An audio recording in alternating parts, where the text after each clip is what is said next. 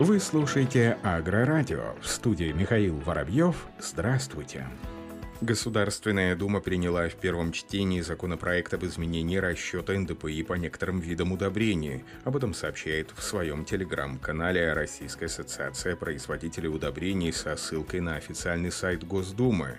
На заседании органа был принят в первом чтении законопроект, в котором предлагается изменить расчет НДПИ или налог на добычу полезных ископаемых по некоторым видам удобрений. В свою очередь, председатель Госдумы Вячеслав Володин отметил, что в дальнейшем необходимо будет обсудить предложение поправок ко второму чтению, которое позволит снять все опасения в отношении действующей редакции законопроекта. Новый расчет НДПИ, по словам Володина, может отразиться на стоимости удобрений. В итоге их удорожание и повышение цен на сельхозтехнику из-за подъема стоимости металла приведет к тому, что вырастут и цены на зерно, а вслед за ними и на хлеб. По словам председателя Госдумы, мы не должны допускать роста цены на продукты питания, поэтому давайте это все учитывать и обсуждать, подчеркнула Вячеслав Володин ход уборки и подготовку к весенним полевым работам 2022 года обсудили в Минсельхозе России, передают пресс-служба аграрного ведомства. В совещании под председательством первого заместителя министра сельского хозяйства Джамбулата Хатуова приняли участие представители региональных органов управления ПК, отраслевых союзов и организаций. Уборочная кампания в России находится в финальной стадии. По состоянию на 10 ноября в целом по стране намолочено более 122,5 миллионов тонн зерна в бункерном весе. В текущем году Минсельхоз прогнозирует прирост по целому ряду сельхозкультуры. В частности, положительная динамика в сравнении с прошлым годом отмечается в производстве подсолнечника, рапса и сои, тепличных овощей, плодов и ягод. В настоящее время завершается уборка кукурузы, гречихи и сахарной свеклы, по которым также ожидается рост. Первый замминистра призвал регионы ускорить работу и не допустить потери урожая. В штатном режиме проходит и озимый сев. В следующем году ожидается увеличение посевных площадей под яровым ячменем, овсом, кукурузой, рисом, гречихой, просом, зернобобовыми и масличными. Также будут расширены посевы картофеля и овощебахчевых культур. Особое внимание было уделено вопросу доступности минеральных удобрений. В настоящее время Минсельхоз проводит работу по актуализации плана их приобретения на 2022 год.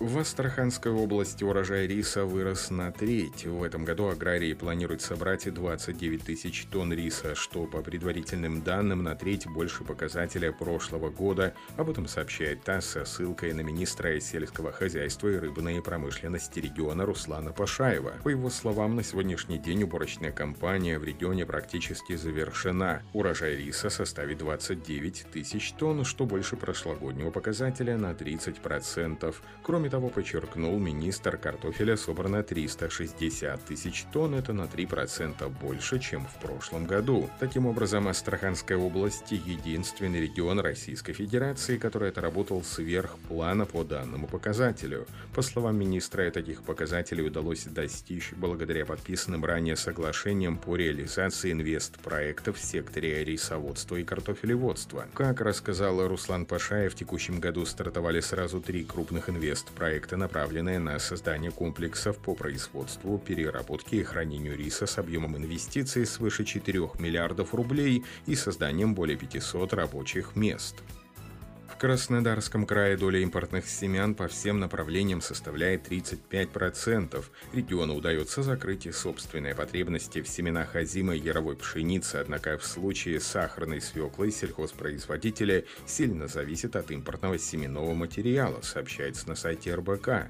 Так, по данным Минсельхоза, в этом году семенами сахарной свеклы отечественной селекции было засеяно только 6% посевных площадей. Как рассказал президент селекционной информационно-семеноводческой компании «Сока» Олега Ширинян. Значительная доля импорта приходится на семена сахарной свеклы, картофеля, кукурузы, подсолнечника, овощей открытого и закрытого грунта. По его мнению, к засилию импортного материала в России привело отсутствие государственного финансирования отечественной селекции. Президент компании «Сока» считает, что развитие семеноводства отечественных сортов и гибридов сдерживает несколько факторов. Устоявшееся и активно лоббируемое мнение о преимуществе западной селекции, так называемая пакетная продажа средств защиты растений семян западными компаниями, привязывающие аграриев к конкретным поставщикам, ориентация крупных агрохолдингов на использование иностранной селекции.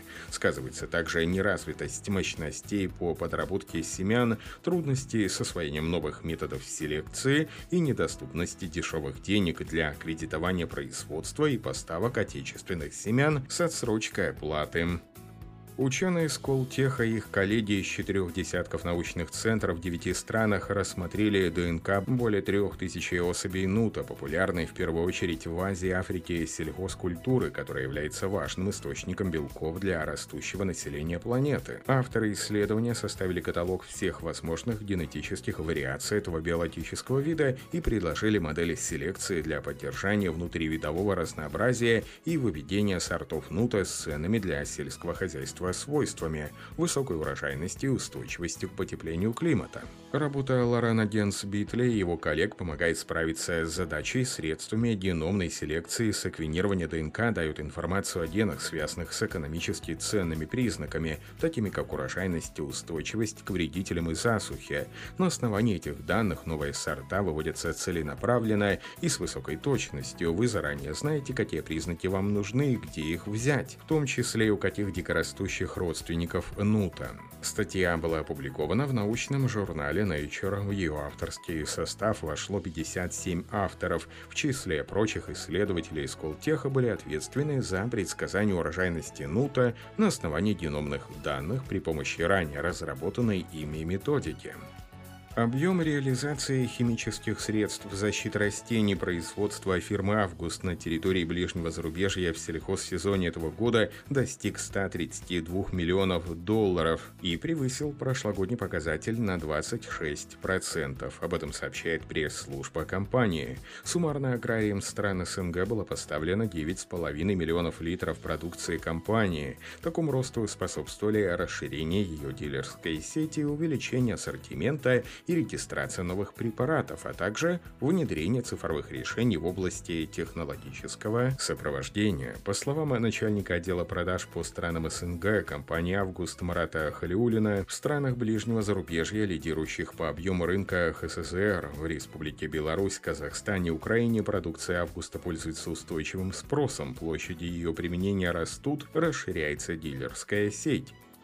Погодные условия зимой в переходные периоды осень-зима и зима-весна оказывают значительное влияние на уровень урожайности основных зерновых культур, таких как озимый ячмень и озимая пшеница. К такому выводу пришла исследовательская группа ученых из Германии. Согласно прогнозам, глобальное изменение климата приведет к повышению температуры и изменению распределения осадков. Однако остается неясным, как изменение климата повлияет на регионы, какой уровень интенсивности они будут иметь. Ученые исследовали влияние различных погодных параметров на долгосрочную урожайность озимого ячменя и оценили параметры, которые имеют решающее влияние на развитие растений в течение года в определенные фазы роста. В своем исследовании доктор Курт Хайли и его команда изучили погодные параметры вне вегетационного периода. Это именно та проблема, которой до сих пор уделялось меньше внимания. Согласно исследованию, такие показатели, как породе температуры, дни смены морозов и интенсивность осадков особенно важны зимой. В течение течение основных вегетационных периодов большое значение имеет только интенсивность осадков. На этом все. Оставайтесь с нами на глав агронома.